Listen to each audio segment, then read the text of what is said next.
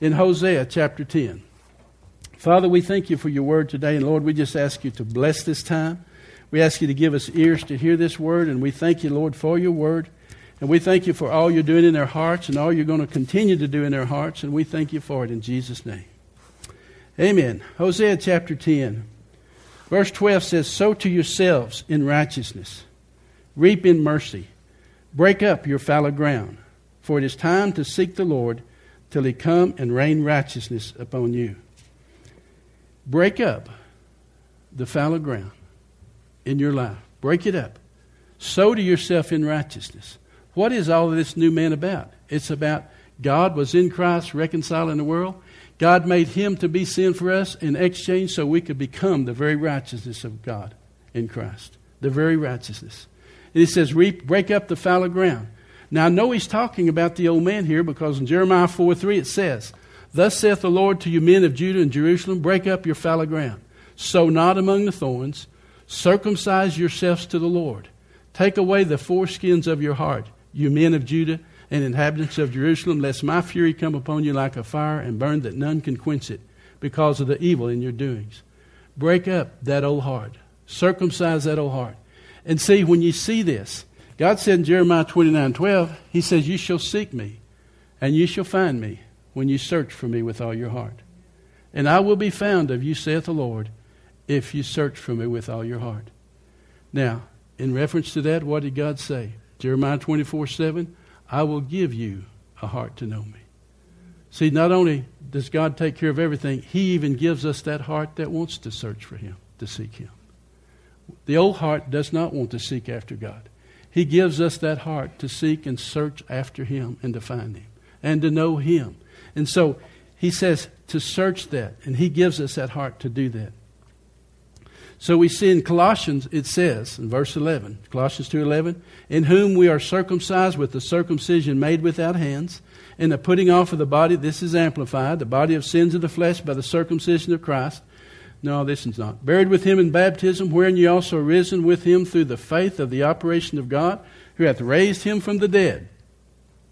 The Amplified says, Thus were you circumcised when you were baptized with him in your baptism, that the old man might be put off.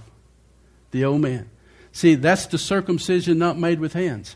And you remember the scripture says in Romans, it says, Neither circumcision availeth anything, nor uncircumcision, but a new creation. It's all about the new man. Everything in this Bible is about the new man that Christ made. That's that exchange life. It's not about whether you're Jew or Gentile, it's about whether you are a new creature in Christ Jesus. That's what the whole issue of this gospel is all about. We knew that. In Genesis 8:22 it says this, as long as the earth remains, there will be what? Seed time and harvest. Whatsoever a man sows what? Is going to reap. See, that, pro- that process is here till this earth is over. There is a sowing and a reaping. And we knew when we went there, we were in a process of sowing God's seed. Now, listen to what God said about this in Isaiah 55. We're starting about verse uh, hmm, verse 8. He says, My thoughts are not your thoughts, neither are your ways my ways, saith the Lord. For as the heaven is higher than the earth, so my ways higher than your ways, and my thoughts than your thoughts. For as the rain comes down from heaven and the snow from heaven, isn't that snow beautiful? And returns not thither, but waters the earth and makes it bring forth and bud, that it may give seed to the sower and bread to the eater. In the same way, he says, so shall my word be that goeth forth out of my mouth. It shall not return unto me void, but it shall accomplish that which I please, and it shall prosper in the thing wherein I sent it. For you shall go out with joy and be led forth with peace. The mountains and the hills shall break forth before you into singing, and the trees of the field will clap their hand. He said, His word will not return void. It will accomplish. See, God puts His word in our hearts so we can send that gospel out. You know, the, the gospel, I want you to see something. We've been talking about the gospel of exchange. The gospel is the gospel of exchange. In Romans chapter 10, verse 16, it says what? But they have not all believed the gospel. Now, I want you to check that. What is the gospel? Did they have Matthew, Mark, and Luke? No, they didn't. They had Isaiah. They said, For they have not all believed the gospel. For Isaiah says, Who hath believed their report? And to whom is the arm of the Lord revealed? So then faith comes by hearing the gospel of Isaiah 53. The gospel of Isaiah 53 is the gospel of the kingdom. It is the gospel of exchange. Spurgeon said this In whatever way one believer reads Isaiah 53 in reference to what Jesus suffered, so the reader need not suffer it. Isaiah 53 covers your spirit, your soul, and your body, and it's an exchange. The gospel is an exchange. Remember 2 Corinthians 5:17, therefore if any man is in Christ, he is a what? New creation. Old things are passed away, and behold, all things are become new. And then he goes on to say that God was in Christ reconciling the world, and that word reconcile means what? Exchange. Exchange. Reconciling the world to himself, and he says, and has given to us the ministry of reconciliation. We are his ambassadors of the message of exchange. It's that simple. God was in Christ exchanging the world for himself. He became sin for us who knew no sin that we might what? Be exchanged for the very righteousness of God. You can't add anything to that. Every place Jesus made that, that clear. so, the battle in religious realm today is a battle of change against exchange. I want to tell you something. That old corruptible nature that's born of Adam cannot be changed. It's corruptible through and through. And we talked about in the coffee shop this morning. And I want to tell you something. The tree of knowledge of good and evil, the good is just as bad as the evil. Yes. Amen. Amen. It's not a matter of how good you can be or whether you've not done this or not done that. It's this gospel of you need to not do this, not do that. It's not about you not doing anything. It's about you dying to that old thing and you living to the new thing. Because we've been buried with Him in baptism and we've been raised to walk in a brand new life. And it's an exchange life that He's freely given to us. And the God of this world, 2 Corinthians 4 4, blinds your eyes so that you can't see the exchange. You get you start out in the spirit, and then the first thing you know, you're trying to save your old souls. Your mind, your will, and your emotion. You're trying to make it better. I want to tell you something. When God said, My ways are not your ways, and my thoughts are not your thoughts, that's the old man. But I want to go and tell you something. Now we have the mind of Christ. We've been exchanged with the new mind. Now our mind is his mind. Our thoughts is his thoughts. Now we know his heart because he gave us a heart to know him. Everything's been freely given to us in Christ Jesus. We are what he paid for. But you got to know it. You got to know what he paid for. But his word will not return void. Jesus said, he said this. He said, Jesus said, he likened faith to a seed being planted. If you have faith, as what? A grain of mustard seed. You shall say unto this mountain, Remove hence to yonder place, and it shall remove, and nothing shall be impossible unto you. Nothing shall be what? Impossible. I want you to think about that word impossible. He just hammered me with that word. He did that before he left. I remember reading this little book, Ann Kiemel. Kiemel said, I love the word impossible. Who's, who's ever read that book? Okay, some of you have. See that word impossible. He says nothing is impossible if you believe. That's the point, what he's trying to say there. Contend for that faith that was once given to you, that there's nothing impossible with God. You remember the disciples said when he said it's, it's easier for a camel to go through the eye of a needle than a rich man to enter the kingdom of heaven? And they said to him, Well, who then can be saved? He said, Well, with man, it's impossible. But with God, all things are possible. See, all this stuff doesn't work with man. But we're not here in the realm of man and the natural. We're here in the realm of the supernatural. Because all of Christianity is supernatural from start to finish. If we move it over to the natural, we've missed it. It is a supernatural thing that, that he has did, that he's done. And that word possible, all things are possible, it comes from the same word dunamis, supernatural, miraculous power. That's that word. It comes from dunamis. We need to always be asking God to let us be a part of what He's doing on earth that's impossible with man. I want you to hear me. We were created to do the impossible. Anything God asked us to do in the impossible realm, we don't need to start with looking at our lack. That robs you of your faith that's there. God asks us to do the impossible, He will supply the impossible. That's what He proved all through the New Testament. And I'm saying it's time. You know, you see the whole thing. I, I was looking at Isaiah a while ago, Isaiah chapter 1. He says, How's that faithful city become a harlot?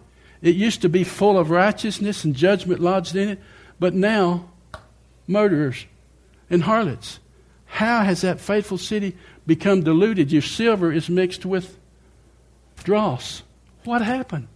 I'm telling you, that's Satan's plan for the church. To start you out in the supernatural, believing God for everything, and the first thing you know, you're struggling with the natural thing, trying to figure out how you can do it. I'm telling you, God wants us to start to, to it's not those that what? Start it, but those that finish it. Not with just finish it, but finish it with joy, Paul said, and with purpose and passion.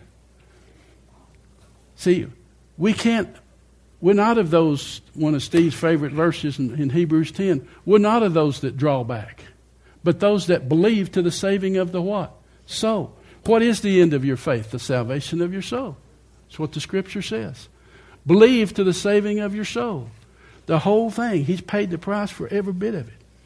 You know, we should never find ourselves on the defensive end, always struggling against Satan. I'm telling you, he's a defeated foe. We should always be on the offensive. When we wake up in the morning, it should make him nervous. You know, we, we kind of thought when we went over there, we knew what God had called us to do. But when we got there, see, the difference is there was people praying and preparing the soil when we went to Uganda. They prayed around the clock for weeks. And it was, a, it was glorious. But when we got down there, they had made no efforts to do anything on the, we asked if we could do a, a crusade. So they didn't do anything about it. They just went down at the end of that night meeting. We, we had all day meeting and stuck up this little wooden thing and stuck speakers there in, in the, in the uh, center of the city where all the little shops were. And so one of the guys got up and started preaching on salvation, and I looked, and there was nobody there to listen. They were sitting in their little, just staring. I've never. We had some sheep show up, some sheep, and a couple of donkeys come through there. Couple of donkeys. And, and it was the most incredible hard thing I'd ever seen, really, in my Christian life. The next night, Wayne got up there and preached his little heart out, and the same thing. He said, You wait, next night's your night. Well, I'd already determined, you know, I'm going to kick devil butt. You know, I, that, I'm telling you, it's time for us to realize that. Well, when I got up there and I started preaching on healing and Jesus same yesterday and, to, to, and forever, the minute I started taking authority over Satan, the sound system went out just like that. The minute I started taking authority over the powers of darkness over that, the sound system crashed. And I thought, you know, this thing's for real. We're in a battle. But it didn't affect the community we were in when we were they received it. But that same we wasn't two miles from where this happened. So see, this seed's got to go forth. But I want to tell you something. We're in a battle. And there's no place where you can just comfortably sit at home and, and you you know, and just rest and not realize every day we're in a battle against Satan to pull us out of the supernatural stance that God's called us to be in. He's called us to live in the impossible. One of the things Jesus said, He said, I paid for all of the, your past. He said, Remember not the former things. Don't allow Satan to pull you back into the past. It always leads to deception. Our past has been paid for. Do not allow Satan to pull you back into that old past. We are what? New creatures in Christ Jesus. Old things are passed away and all things are become new. In Matthew chapter 10, Jesus called the disciples and he gave them power over all the works of the enemy. He said, Heal the sick, cleanse the leper, cast out devils. Freely you have received, freely give. What part of that is natural? None of it. None of it. See, it was not a place for the natural. He told them to do that. You go heal the sick, you cleanse the leper, you raise the dead, you cast out devils. See, every bit of it Jesus taught was power and authority to do those things. Jesus never sends you out without giving you authority to do what he sends you out to do.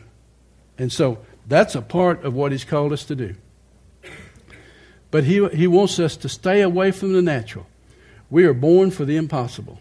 We need to live in the realm of the impossible with man, but possible with God. Just stay there. I know people will think you're strange, but Jesus was that first seed. He said, Except that corn of wheat fall into the ground, that seed die. It abides alone. He was the first fruit, but if it die, it brings forth many more. And when he died, that first fruit come forth, and, and he's the firstborn among many more. It's a whole new generation. It's a whole new uh, uh, race of people. It's not Jew nor Gentile. It's new creations that he's called us to become. And he says to go. You know, he said something. He said in John 14, he said what? The works that I do, what? Shall you do also? And greater works shall you do because I go to the Father. See, He wants you to contend for the works that He's called you to do. And every one of us is called to do a little different work. My work's not Mike's work or Steve's or any of you guys. I know what I'm called to do. I do what He's called me to do, and I rest with that. If I don't see the whole picture, I'm not supposed to. Because you got to see the whole body of Christ to see the whole picture. But be faithful in what He's called you to do. If you're faithful in a little, what? He'll make you ruler over many. Our job while we're here is to be faithful. Somebody asked me one time, what is the Christian uh, definition of success? I know if you look at a lot of churches, you say, oh, they're successful, this one's not successful. Has nothing to do with what you think. Successful is being faithful in what He's called you to do. Amen. Has nothing to do with what you see. Amen. It has only to do with what He's told you to do. You faithful over little, He'll make you ruler over much. So our job is to be faithful with what He's given. He says what? Give and it shall be what? Good measure, pressed down, shaken together, and running over will he give to you. God shall supply all of your what? Need according to his riches and glory. Steve preaches this, 2 Corinthians 9.10, a lot of times. Now he that ministers seed to the sower, both ministers bread for your food and multiplies your seed sown, and increase the fruit of your righteousness. See, there is a fruit what is one of the fruits of righteousness? Peace. It says in Hebrews, sown in peace of those that make peace. The fruit of righteousness is sown in peace of those that make peace. Increase the fruit of your righteousness and multiply your seed sow. See, everything that comes out of our mouth is seed, good or bad. If it's life giving seed or death giving seed, it's still seed, and it will bring forth after its kind. He says, Give and it shall be given, good measure, pressed down, shaken together, and running over. And God is the one that gives that seed. Remember in Isaiah 55 10 a while ago? God is the one that gives seed to the sower and bread to the eater. Why? So it will continue on. We are just here to be the, his representative. It's not about us, it's about us just being here to do what he asks us to do. And in the new creation, it's nothing. What do you have that he didn't give to you as a gift? And as He gave it to you as a gift, you have nothing to glory about. You just be faithful in what He's given you to do. It's exciting to see what God's. I'm telling you, we're going to see some astounding things in the future. Because once you know who you are and what He's called you to do, and you realize it's not about you, it's about Him. And He said, What? I create the fruit of the lips. And He says, I confirm the word of my messengers and those that I've sent. And it also says in the scriptures that he went with the disciples, confirming their words with what? Signs following. He wants us to hold fast to this beginning confidence of the, of the supernatural realm and not be moved. Amen? Oh, man. I'm at least page and a half. I want to give you an example. In, in Luke chapter 5, when Jesus came there and Peter just got in from fishing and they was washing the nets, and he told Peter, he said, Can I use your boat? And Peter said, Yeah. So they went out and he preached to the, the multitudes. And then when he got through with his preaching, he said to Peter, Launch out into the deep, Peter, for a drought, uh, for fish. And Peter said, Well, Master, we fished all night and we caught nothing. But nevertheless, at your word, see, God told him to let down the nets, S. But he says, We fished all day and we're pretty tired, but at your word, I'll let down one net. That's what he said and the net break. Why did the net break? There you go. He should have let them all down. And the net broke. And then he called the other ships and they came and filled the boats. And see, what it, what it was there was Peter first offered the seed to Jesus, and then Jesus, in return, blessed Peter. Now, I want you to think of one other thing, and we'll close and have communion. Jesus told the disciples, Let's go apart and rest. You've been working hard. But when they got there, the multitudes had followed him. And he was preaching to them, and there was 5,000 there, plus women and children. And they said, It's getting late, Jesus. Why don't you send the multitude away? They're going to be hungry, and they're going to have to find a place to eat. And McDonald's is closing pretty quick. You preach too long. And Jesus said, They don't need to depart. You feed them. Now, they had already took inventory of what they had.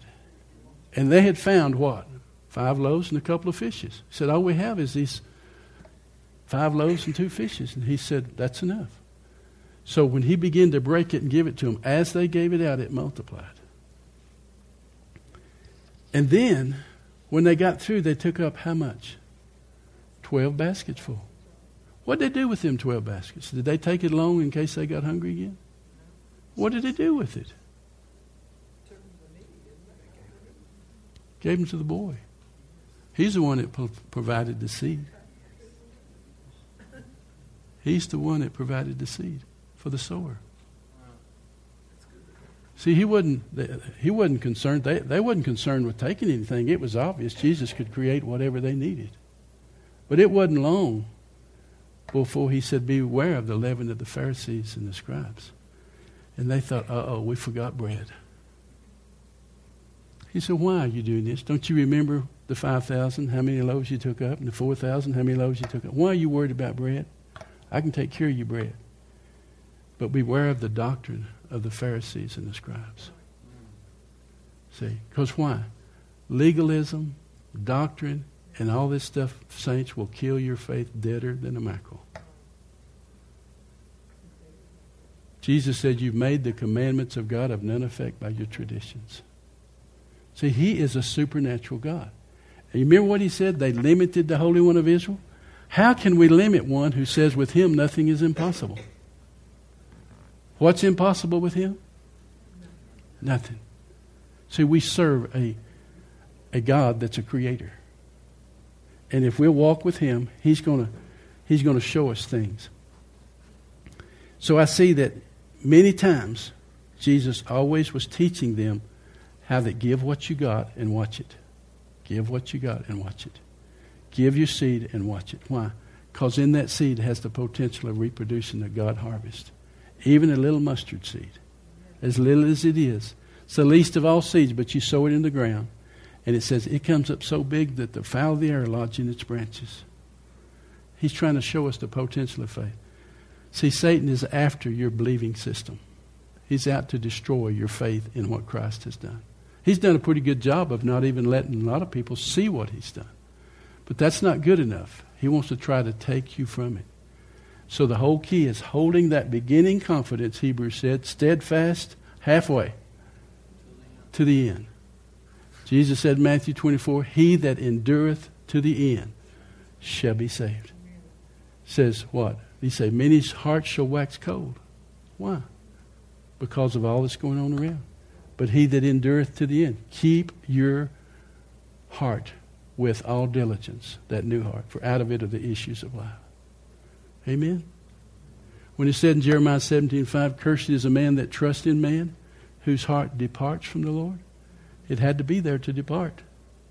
So you guard your heart. You guard that new thing that God has given you. Live in that new realm. And don't allow Satan to pull you back into that realm of the old. Amen? Let's have communion and we'll finish this next week. Come on, Eric.